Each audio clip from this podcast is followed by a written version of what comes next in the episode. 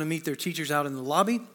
And uh, just want to encourage you again to continue to be faithful in prayer. Like, the doors are opening, uh, but we cannot at this moment assume that just because they're opening, they are going to continue to open. In fact, I think the doors that are opening now are a result of the prayers that we have been praying up to this point.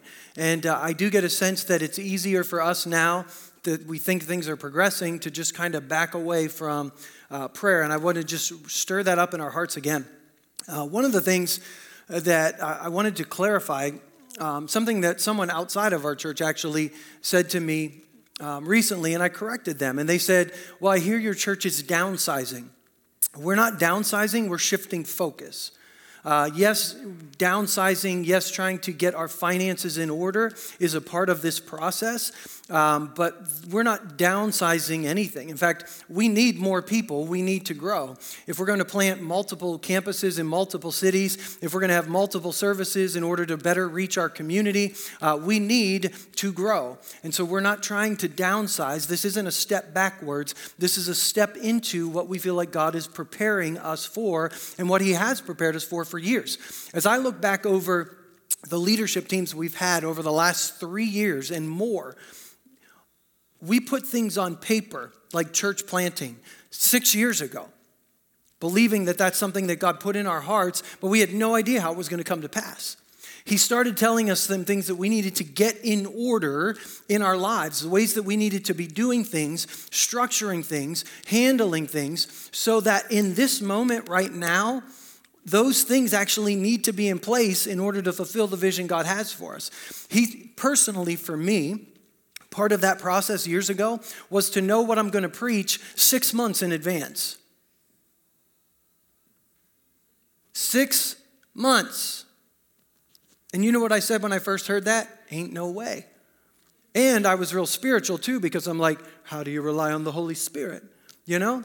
I mean, as if when God created the world, He just kind of was winging it, you know? I mean, as if the God who knows the end from the beginning can't reveal for six months, you know what that usually is for sometimes for Pentecostals? We just like to be lazy. We like to procrastinate and claim that we work better under pressure. But you know what? When we procrastinate and when we don't get our, our ducks in a row, when God calls us to do that, it actually hinders what He can have us do. And if you're going to have multiple campuses and multiple sites and multiple pastors and multiple things happening, you got to get these things done. And this week in our staff meeting, I was just so encouraged as we kind of looked at things that God has all along put into place in our church. And some of them we're not doing real good at. And it was a reminder to us that, you know, we want to plant a church, but God says, I'm not going to let you do that because you're going to get crushed under the weight of what all of that vision is if you don't get these things in place first. And one of those things is prayer, house of prayer, corporate prayer. Making sure we are praying together, because every church that grows and expands has a core group of people praying together. That's just what the reality of it is across uh, the nation today. And so I want to encourage you in those things. Uh, some people have asked other questions. I don't have a lot of answers for you right now. I wish I did. I know that when we think, when God says something, uh, God's going to give us like the whole journey. How many of you like the whole journey? You like to know everything. You like to know every detail, where we're going to spend the night. In fact, that's how I live my life. And this last year, as we were coming back from Pennsylvania, I finally decided to live on the edge. And I told the family, hey, we are going to just travel into Iowa, and we're just going to stop when we're tired. And so we got to Iowa City, I think it was, and praise God, we're going to stop on uh, move-in weekend for the University of Iowa. And uh, we literally visited seven hotels, not a room in sight. Um, and so finally there was some up on the hill, and I called them from a parking lot. And one lady said, you know, we have this suite. It's a big bedroom, living room, kitchen. It's huge. The price was normally like two something a night. She's like, it's the only room I have left. I'll give it to you for one hundred twenty dollars. I said, I'll be there in two seconds. Don't give that room away because we're not driving any further. I'm exhausted. And so we stayed in this great room, and we were like, this is the best room we've ever stayed in. And we got, we were in it for like eight hours. And so we didn't even get to enjoy it. But, uh, you know, we like the whole picture. And sometimes God says, you know, I'll give you what you need when the time comes. You know, we can't force doors to open, but we want doors to open as we're walking down the street instead of waiting till we get to the door. And I feel like for me, I'm learning to trust God for the first time uh, in my life. And so I want to encourage you, continue to pray. Uh, if you have questions about what's going on or uh, things you would like me to answer, I'd love to do that. Uh, for you, I'm still available for coffee anytime, and uh, we'll just talk you through the answers that I have anyway. And so today, anxious for nothing. I mean, this is like the perfect segue right here, because uh, there are things I'm excited about this vision and the things that are happening, and there are moments in my day, I promise you, I am overwhelmed by the sense of this is so much. Um, and so be anxious for nothing, for me right now, is actually a really good word. The word calm is the word from the book that we've been talking through. It's an acrostic, C A L M.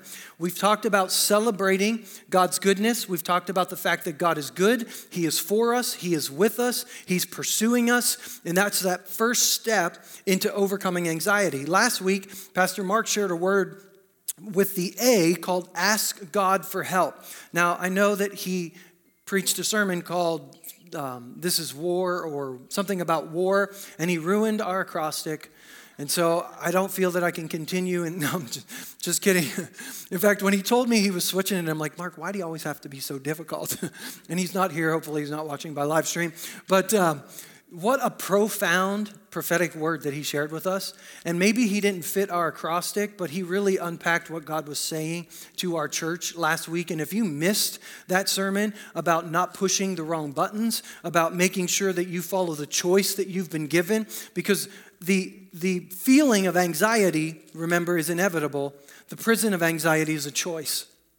And in those moments when anxiety rises up, you don't have to push the button that you've pushed all along. You've been given power through the cross to choose not to push that button anymore. And it's such a profound, profound word, clarifying God's role and our role and our obedience to trust him and him fighting for us. And so I'd encourage you to go back and listen if you were not here. And if you were here, go back and listen again. Now, I know that I say that sometimes and it seems self-serving because it's a message I preached, but I'm saying it because I think it's biblical. Just this last week, we went to the region cross-country meet up in Webster, and uh, we ran in twenty-six degrees with three inches of snow on the ground and a fifteen-degree wind chill. Uh, it was brutal. And on the way home, um, we were having a conversation in the van about Bible class. And the, the boys were talking about the questions that they answered this week in Bible class. They all wrote questions and they responded. And one of the questions that particularly irritated them, the discussion of it anyway, was this idea of a theme verse. The school every year has a theme verse. And the question was, does it matter? Do you need a theme verse? And of course, one side said, no, it's pointless. It doesn't do anything. Everyone just forgets it. And, you know, it's just it's just words. And the other side was, no, it absolutely does matter. And as this discussion was going back and forth, I finally entered into the discussion and said, you know, in my opinion, a theme verse is what you make it. I mean, if it's pointless to you, it'll be pointless and bear no fruit. But if it actually is something that you let into your heart and transform you, then it actually is very beneficial and very important. And if the leaders have been praying and feel like this is God's verse for the school for that year, then yeah, I think it is very important and very vital, but your bad attitude about it might actually hinder its effectiveness in your own life. And the one kid sitting beside me was like, yeah, that's what I was saying all along. I'm like, good for you. And, uh, but I, I, I challenge you, because you can sit in these sermons and you could sit in Pastor Mark's sermon last week and you could walk out and be like, I didn't get anything out of that. The scripture teaches us that it's not the message, but the condition of our hearts that sometimes affects our ability to hear. Okay, now I'm not saying every person that preaches a sermon in every church and even in this pulpit every week is actually preaching a word from the Lord, but you can't walk out that door and discount what was said if your heart is hard. If you're not preparing the soil of your heart, if you're not humbling yourself before the Lord, if you're upset about something or had a fight on the way to church and there's something going on that keeps you from receiving the word, it's not on the person here. And so sometimes it's good to go back and re-listen, because when Jesus was talking about the parable of the sower, remember there were three types of soil, three of them, that received it with joy. But one of them, when they went out, remember, they got the, the seed didn't produce fruit. It got choked out by the cares, the busyness of life. I just forgot. I forgot what he said. I forgot. It's good to go back and rehearse what was said. I listen to sermons sometimes five and six times to try to hear everything that I need to apply to my life. See, we think if I just listen to the sermon once and then I go home and watch football all afternoon, that I'm going to produce fruit. Is that how it works? No, good soil takes the word, receives it with joy, and they put down deep roots. And those roots don't grow automatically. They grow through your rehearsing, meditating on what was spoken, and applying it to your life. And so at the end of the parable of the sower, if you remember, Jesus gives this funny phrase and says, take heed to how you listen. Take heed to how you listen. Because if you're faithful with little, you'll be given more. But if you're not faithful with what you've heard, even what you think you have will be taken from you. Okay, that's a warning to us. And so I want to encourage you, go back through what God has said, go back through the notes that you wrote down, and make sure that we're not just hearing God's word, but we're applying it to our lives. And so today we're in the L of the acrostic for calm. And today we're going to leave it with God. We're going to leave it with God. If you've got your Bible, we're going to Philippians chapter four again. And I'm going to read the entire passage in its context, and then we're going to focus specifically on verses six and seven today. But Paul writes, Philippians four, verse four, rejoice in the Lord always. I will say it again, rejoice. Let your gentleness be evident to all. The Lord is near. Do not be anxious about anything, but in every situation, by prayer and petition, with thanksgiving, present your requests to God. And the peace of God, which transcends all understanding, will guard your hearts and your minds in Christ Jesus. Excuse me. Finally, brothers and sisters, whatever is true, whatever is noble, whatever is right, whatever is pure, whatever is lovely, whatever is admirable, if anything is excellent or praiseworthy, think about such things. Whatever you have learned or received or heard from me or seen in me, put it into practice, and the God of peace will be with you. I love that short sentence at the beginning, the Lord is near. That reminder that God is near.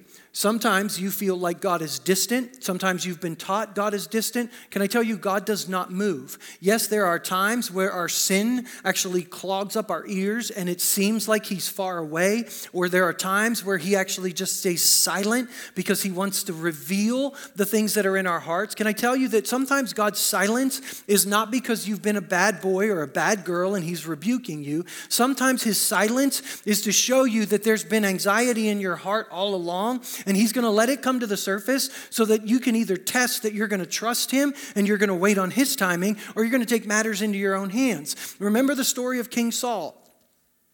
King Saul, didn't, Samuel didn't come to offer the sacrifice. So what did he do? He took matters into his own hands and he offered the sacrifice that he wasn't supposed to offer. And then he says, but, but you weren't here. Samuel, if you weren't late, it's your fault. And the reason that God had delayed bringing Samuel for the sacrifice is just to reveal what he had already known was in Saul's heart all along. And one of the things that kept Saul from being able to continue on as king is his ability to repent. His ability to just say, you know what? You are right. I have sinned. David committed adultery. He murdered the woman's husband. And then he took her into his home. And at the end of the day, when he was confronted with his sin, he didn't say, well, Uriah should have gone home to her. I tried to get him home. I even tried to get him drunk.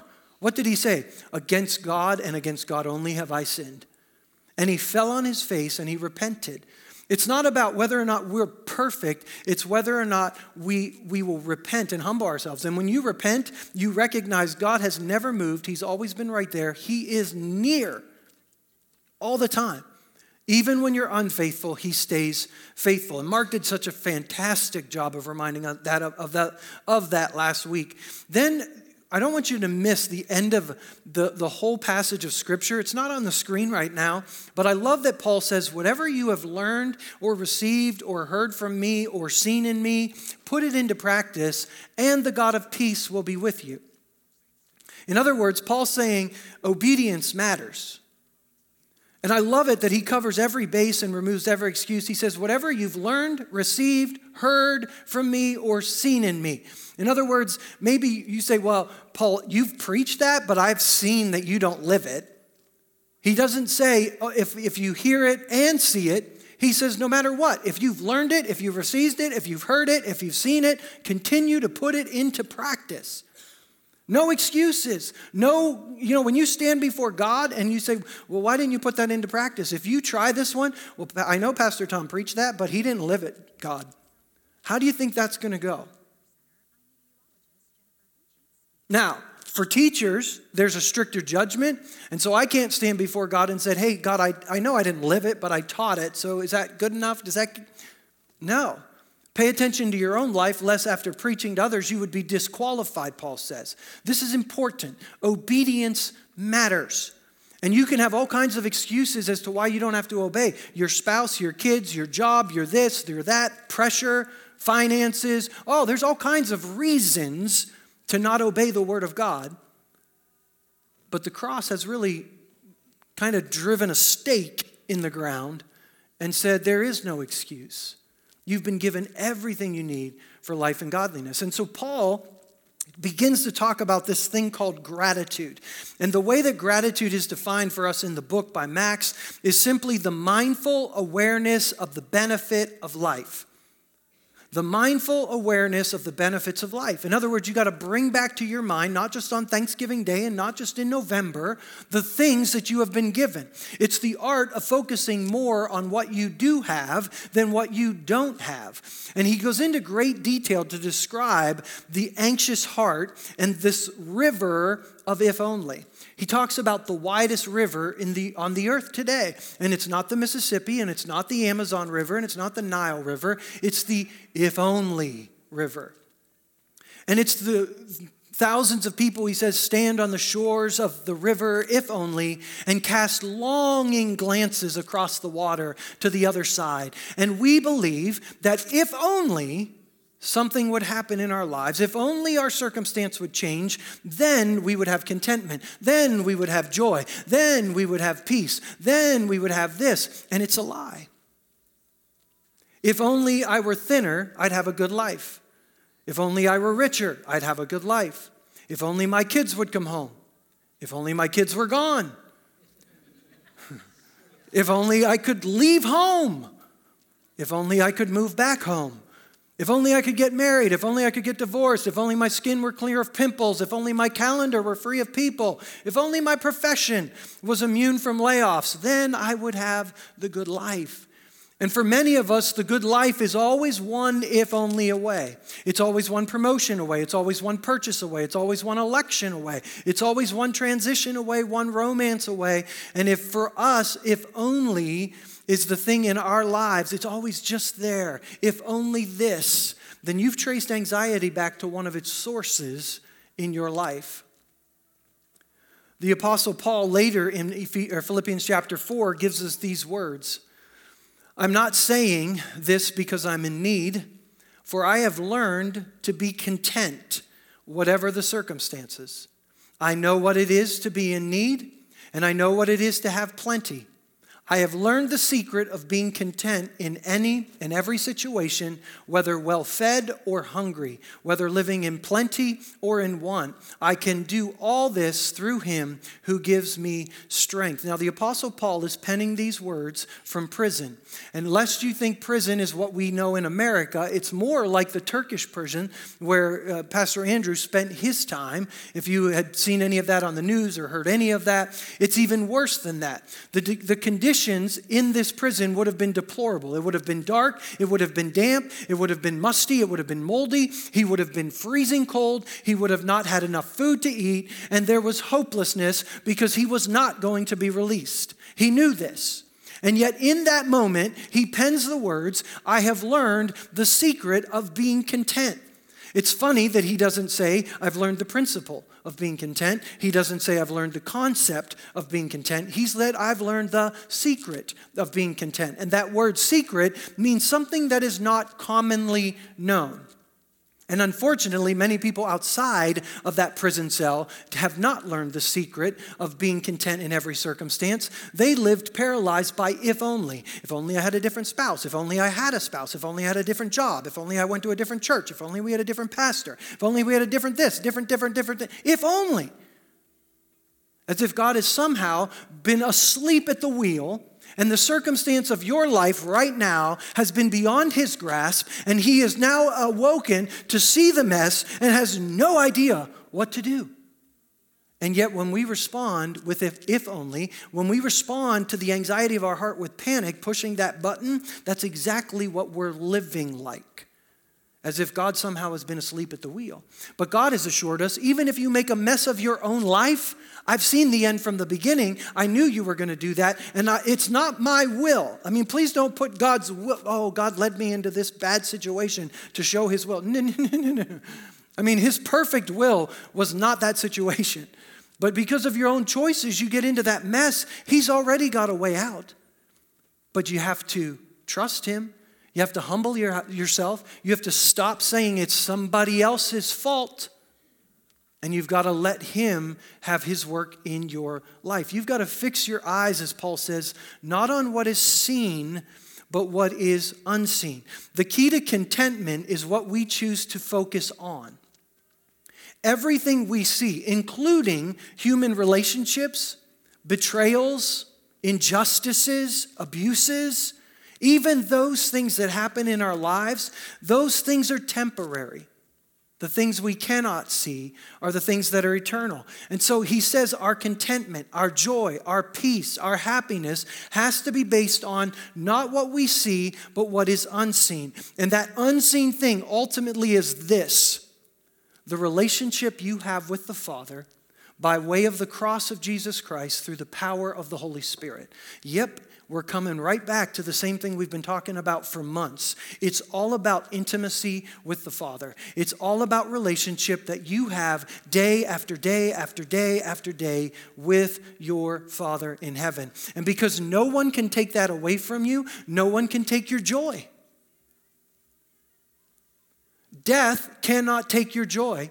Because Jesus overcame death, he overcame hell, he overcame the grave. Failure cannot take your joy because Jesus is greater than our sin. And God, because of the sacrifice of Christ, is no longer counting our sin against us. Betrayal cannot take your joy because Jesus promised he will never leave us or forsake us. No sickness, no disappointment, no loss. Nothing can separate us from his love or his plan for us. So what we have in Christ is greater than anything we do not have in this life. That's the secret of contentment.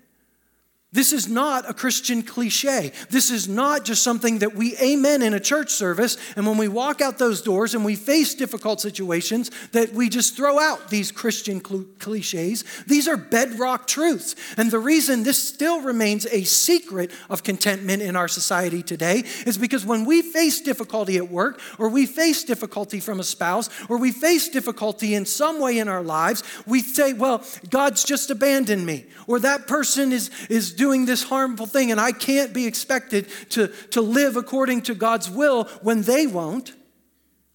And because of the excuses we make, we live in fear, we live in anxiety, we don't know what's going to happen.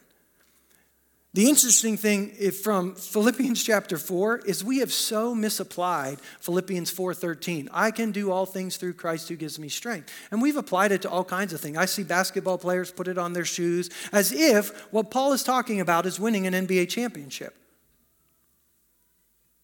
No, he's talking about being content without an N B A championship. It's talking about being content without a million-dollar contract. It's talking about being content in a Turkish prison, separated from your spouse, and still keeping your faith firmly rooted in who Jesus Christ is, knowing he has not abandoned you. That's what Paul is talking about.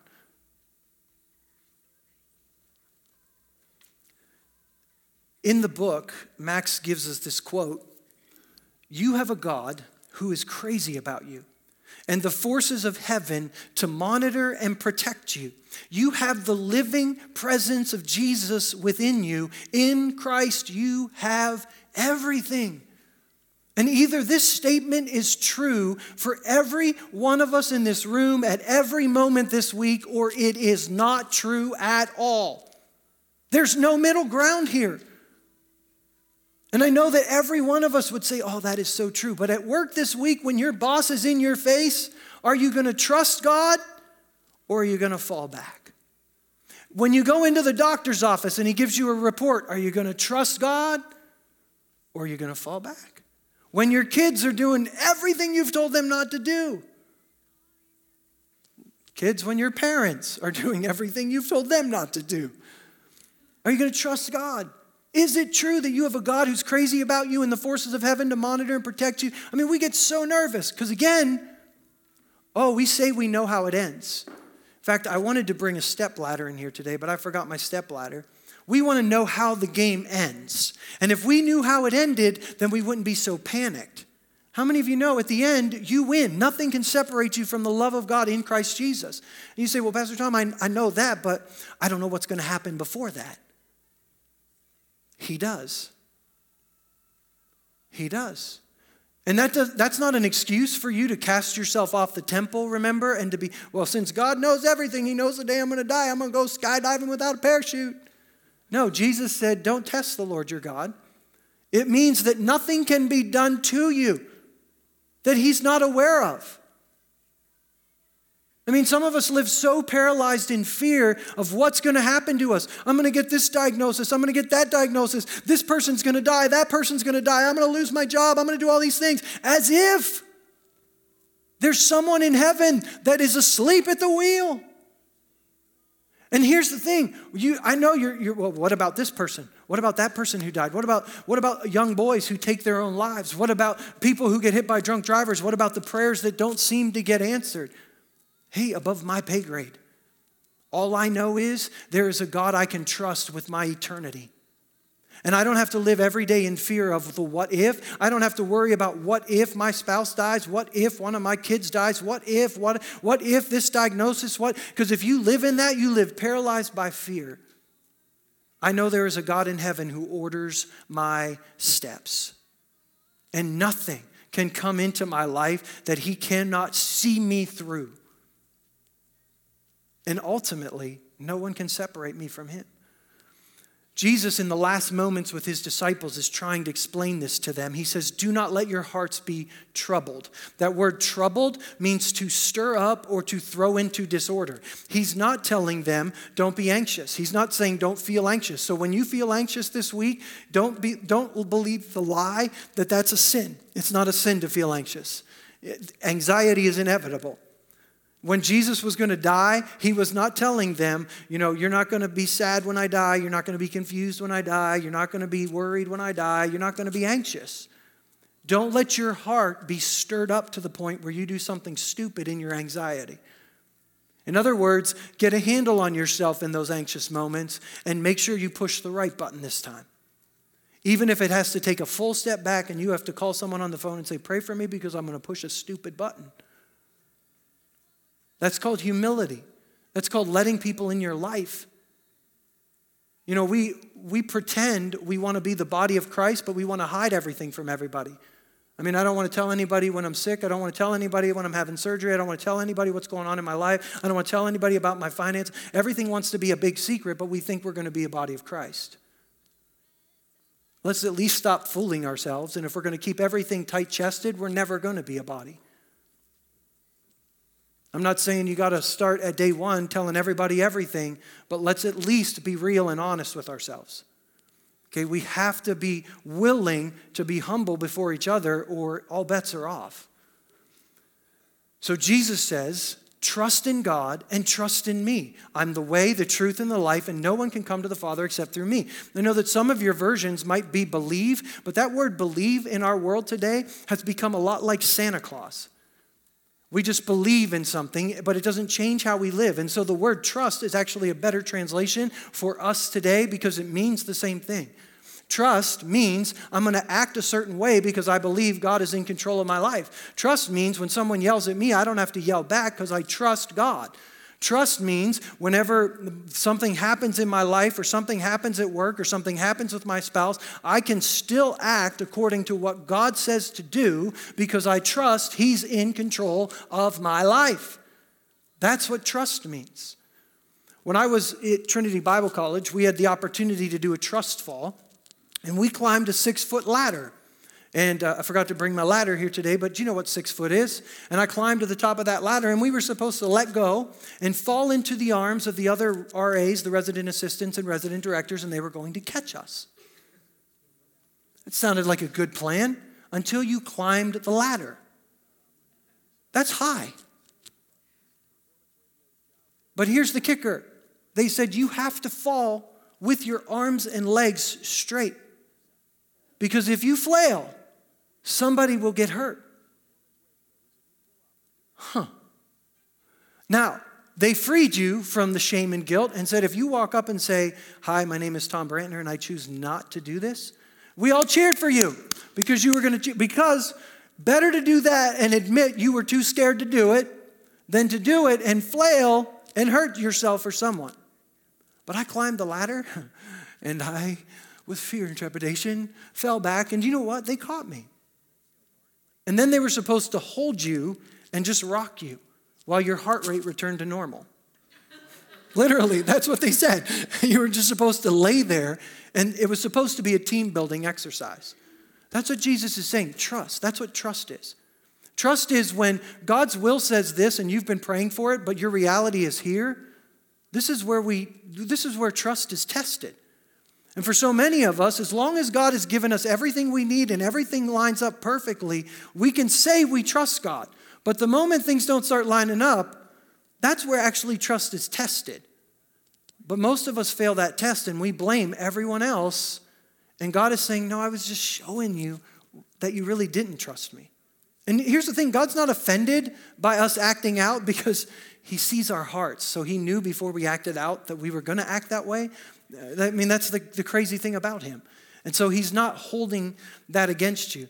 At the end of that chapter, Jesus says, I'm leaving you a gift, peace of mind and heart. And the peace I give is a gift the world cannot give. So don't be troubled or afraid. Remember what I told you. I'm going away, but I will come back to you again. Some scholars wonder, is Jesus talking about His second coming, or is Jesus talking about He's going away when He dies, and three days later He is coming again to them? Most people believe Jesus is talking about, I'm going to be gone for a couple days and I'm coming back. Remind yourselves of that. Don't push the panic button while I'm in the earth for three days. Trust. And that's what He's trying to get them to feel. So the question is, do the reactions when we face difficulty in our lives show peace of mind and heart? Do they show trust? Do our reactions at work? Do our reactions in politics? I mean, everywhere we look today, Christians are freaking out about elections, about as if God is in heaven asleep at the wheel. I'm all for getting the vote out. I'm all for being involved in politics. I'm all for being reasonable. But when we think we have to cross a line into unreasonable because we've got to win at all costs, you don't have the peace of God in your heart or your mind. Because we don't overcome evil with evil. We overcome evil with good. And it doesn't matter who's in the White House. In fact, when someone's in the White House that most Christians like, we tend to be lazier. So if it were up to me, I'd put someone in we don't like, we would pray better. But that's just me. So John chapter sixteen, then Jesus says this. He, he teaches His disciples, and look at what they say. At last, you're speaking plainly and not figuratively. Now we understand and we know everything, and there's no need to question you. From this we believe that you came from God. Why I think that's funny is they don't understand everything yet because they still don't know that He's going to die, and they still panic in that moment. Um, and so it's funny in that way. And I love the line that says, at last you're speaking plainly, when for weeks now, if you read the scripture, Jesus said He told them plainly. he must die and be raised to life. He told them plainly. He told, he's been telling them for weeks, and they're like, oh, finally, you're t-. Their hearts finally are ready to hear it. The message hasn't changed. Their hearts are now ready to hear it.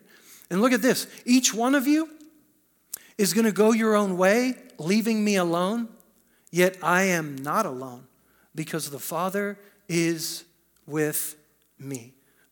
What Paul says in Philippians chapter four is not that you will receive peace from God. Look at what he says you're going to get. The peace of God, which transcends all understanding, will guard your hearts and minds in Christ Jesus. How is that different? The peace from God is peace that changes our circumstances. In other words, peace from God, or what we're looking for, is that the diagnosis isn't going to work out, that the answer is going to come, that that person isn't going to die, that, that, that the money is going to be there. That's what we're looking for. We're looking for peace from God. And what he's offered is the peace of God, meaning the presence of God in our lives day after day after day after day. His presence. He hasn't said all of your circumstances when you pray are going to go like this. He hasn't promised that everything's just going to go and be perfectly balanced. He's promised a life like this. And are you going to trust him when it's like this? Or are you going to say, well, you know, I guess I know God's word says that, but I guess my circumstances show that that's really not true. And now we develop a theology on this instead of what the word said all along. I love the words of Job that says, even if he slay me, yet will I praise him. In Colossians chapter three, the Apostle Paul says it here, let the peace of Christ rule in your hearts. That word let is a very powerful word, meaning you have a choice. See, when anxiety was at its highest peak for me, remember my story I told you about taking sleeping pills and they didn't work? You have a choice. You can let things rule and reign in your life, or you can let anxiety rule in your life. Yeah, it's not going to happen overnight. Change may not come as fast as you want. It's not a pill you swallow. It's a life you live. It's a relationship that you live. That word rule means the umpire, umpire of your life. Meaning when anxiety comes up in your heart, what are you going to let rule in your life? The peace of Christ or anxiety? Who's going to get to call the shots? Safe, out, strike, ball. Either the word of God, the peace of Christ, or our anxiety. See, what I hope we're starting to understand is you and I are not an exception to the things that are in the scripture. I know that some of you might say, but Pastor, you don't know what I've been through. And I know you've had anxiety, but I don't have anybody in my life. I don't have anybody that's been praying for me. I don't have any, I'm alone. You don't know what's been done to me. You don't know the circumstances that I faced. You don't know how mean people have been. And you're right, I don't know all of that. But what I do know is there is no exception to the word of God. And if he says he is with you and he ordains your steps, then that's what he means. And if it is not true for every one of us in this room, at every moment of this week, it is not true for any of us. And if it is not true for any of us, we might as well stop showing up here on Sunday morning because our faith is built on nothing. And I don't believe you believe that, so let's look at one more verse if we can. A couple more verses. The first one comes from Daniel chapter ten. Daniel, the angel comes to Daniel and says, do not be afraid, Daniel. Since the first day you set your mind to gain understanding and humble yourself before God, your words were heard. When were his words heard? The first time. Heard. Uh, Pastor, I've been praying, I've been praying for years, and I don't think God is listening. The first time you prayed, he heard. He heard. Well, why isn't he answering? Well, he's the only one that can tell you that. So be content with him because he is your inheritance. In Isaiah chapter forty-three, look at what the Lord says.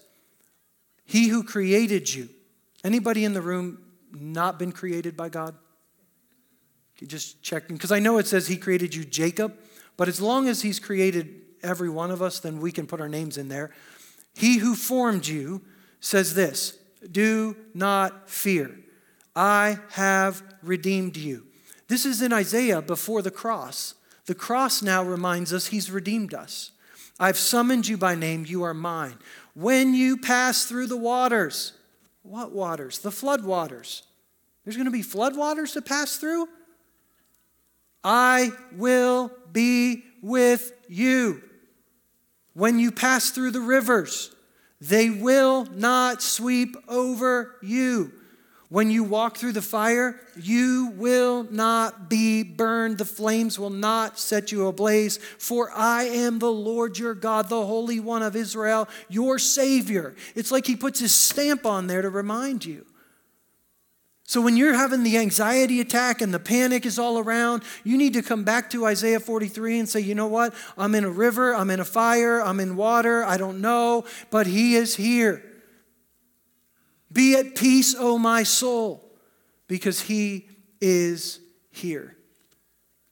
In Second Corinthians chapter ten, the Apostle Paul reminds us that we do not fight with the same weapons that the world fights with. And as Mark reminded us last week, we are in a war. And we cannot use the weapons of this world to fight that. And so for many of us, what happens is these strongholds that Paul's talking about here in Second Corinthians ten get developed in our lives. Do you know what a stronghold is? It's a rut. It's a pattern. I don't know if you've ever seen water that has carved its way through the ground. It's made a pattern. And so if you want water to flow a different way, you've got to demolish the stronghold that it goes in. And for some of you, you come to a prayer line and you say, I want, I want to be set free from anxiety. And you think that the prayer is going to be what demolishes the stronghold. But what demolishes the stronghold is the weapons of truth, the promises of God. So when you sense the anxiety and you see yourself, the water starts flowing to that worst case scenario. I mean, did anybody live like that? Worst case, I mean, the first, first sign of bad news and you're already at death. Worst case scenario. Because that's the stronghold that you've lived in. Somebody says something and you don't, you don't listen to what they've said. You've listened to what they've meant. And you've already put it in the worst, bad things always happen to me, nobody likes me pattern. And I understand that pattern, but you've got to destroy it. You've got to destroy where that inlet is, and I don't care where you recognize it, but whatever you recognize it, begin to demolish every argument, every reasoning, every excuse, and you go after it with the truth and the promises of the Word of God, and you destroy that thing. Sometimes you use prayer. Sometimes you use fasting. Sometimes you use humility by asking others to pray for you. You walk in obedience. When you feel like getting even with someone, you walk in forgiveness. That's how you demolish strongholds. There are strongholds all over our nation, and there are strongholds in each of our lives individually, and we can destroy them with the patterns that God has given us. We've got to trust him. Ultimately, we've got to leave it with him. We've got to leave it with him. We've got to trust that he is in control of our circumstances, he's in control of our lives, and he's the one that's going to fight for us. Our job is to fix our eyes and fix our mind on what is unseen, on the unchanging character of God. You cannot wait for the feeling of anxiety to quit in your life. You can't wait for it.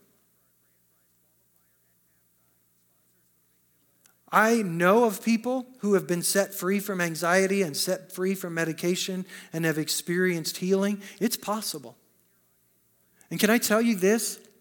Medication-free living is the goal for all of us in life.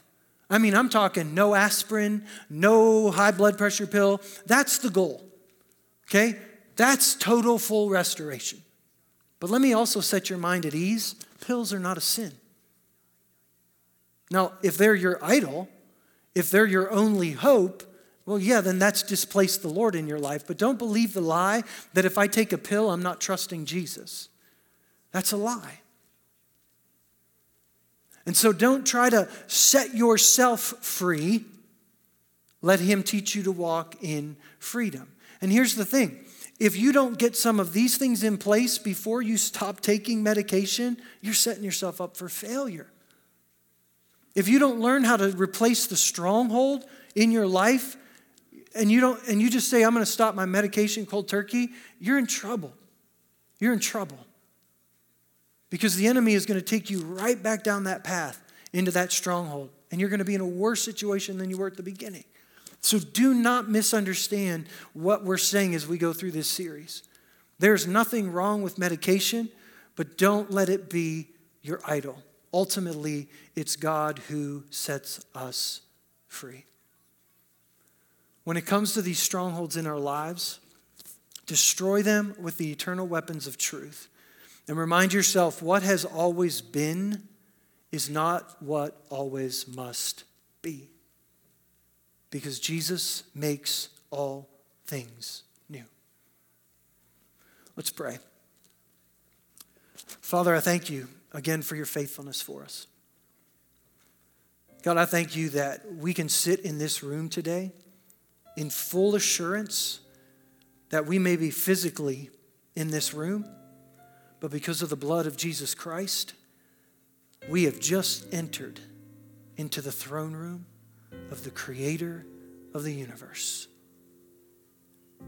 That every angel in heaven stands ready. Your word says that all angels are ministering spirits sent to help those who will inherit salvation.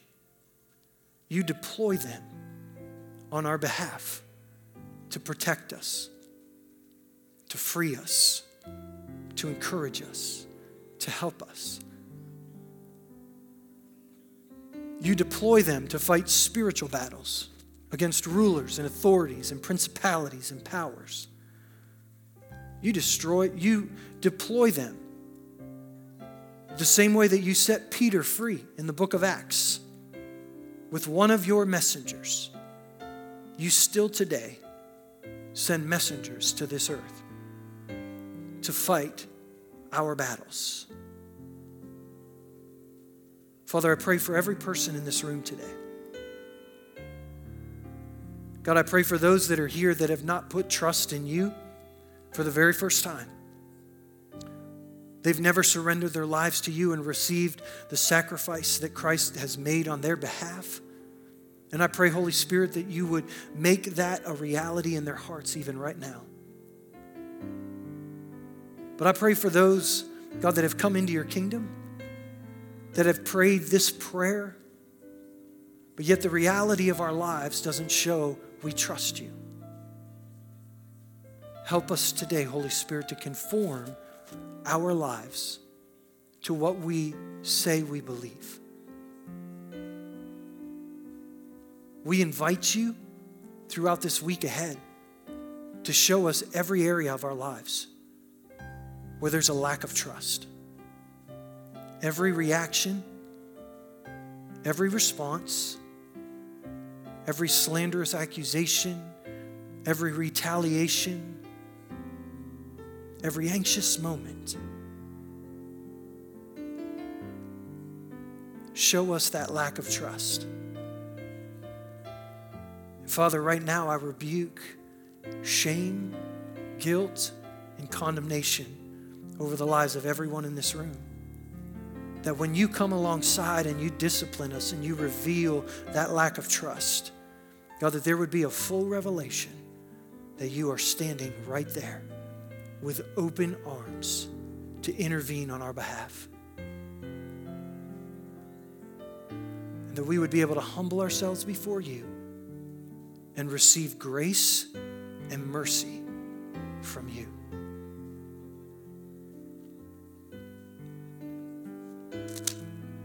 As your heads are bowed and you're processing this moment, if you just bear with me for just one moment more. If you're in this room and you have never made a commitment to surrender your life to Christ, you've never accepted the sacrifice that he made on the cross for your sin and you are separated from God today and you say, I want to be made right with God. I want to walk in that relationship with God that you described today. If that's you, would you just slip up your hand and say, I want that in my life today. I've never done it before and I want to do it today. Just slip up your hand and say, I want to pray that prayer. Anyone else?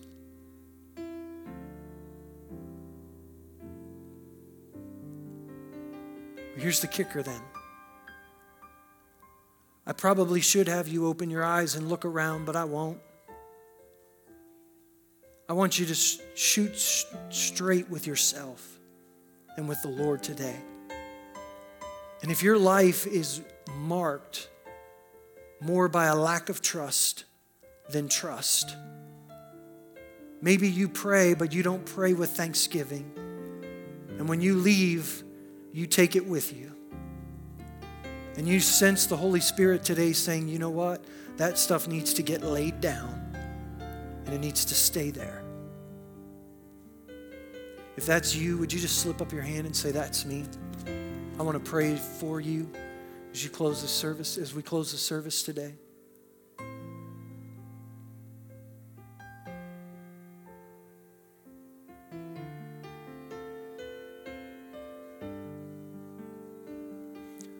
For those of you that were honest, thank you. For those of you that were afraid to raise your hand, I'd encourage you to take time to seal this word in your heart before you leave. For those of you that might think that nothing I've shared today applies to you, please be careful before you leave today that it's not the hardness of your heart that's kept anything from penetrating today. And take a moment to quiet yourself before the Lord and allow Him to speak anything that He needs to speak to you. For those of you that lifted your hand, do not be discouraged. Do not get weary in doing what is right, because the promise of God's word is you will reap a harvest if you do not give up. Anxiety is sometimes a long battle, but here's the promise. He is with you every step of the way. Whether you take steps forward or you take steps back, He's with you. I want to be with you. This body wants to be with you. So I invite you to stand with me as we close. I want to pray one prayer over you in dismissal. I want to pray a prayer over this church, that we would become a church where it's easy for people to be able to admit their failings and their weaknesses, that God would continue to work that mindset into the heart of our body. And if I pray today, if you're here and maybe you need prayer, our prayer team is going to be here at the end of the service. Or maybe you just need to come and kneel at an altar and lay down what you need to lay down today. Maybe as a symbolic gesture, the Lord's going to put it on your heart to just bring whatever you need to bring and just leave it here. And I want to encourage you to do that. And so, Father, I thank you again for your faithfulness to us. Thank you that while we were your enemies, you sent your Son to die for us. Father, I pray for this church as a whole right now. God, I pray, break our hearts over the things that break your hearts. Put in us, God, a heart of compassion, a heart of mercy, a heart of grace. God, make us a people that can bring restoration into the lives of those that are broken, those that are hurting, those that are hopeless. God, those that have literally come to the end of their rope. God, give us eyes to see. Give us ears to hear. Father, for those that have repented today, I, do, I pray, do as you've promised. Meet them in this moment with all of the grace and the mercy that they need to walk in the fullness of your victory in life today. And now over this body today, I pray your blessing. God, I ask that you would bless them and keep them. I ask that you would cause your face to shine on them, that you lift up your countenance upon them. God, that you'd be gracious to them and give them peace according to your word. We pray it in Jesus' name. Amen. Our prayer team is here in the front. If you need a, a place to pray around this altar, you can do that. If you need to be dismissed, just do it quietly. Thank you for going over with us a little bit today. God bless you as you go.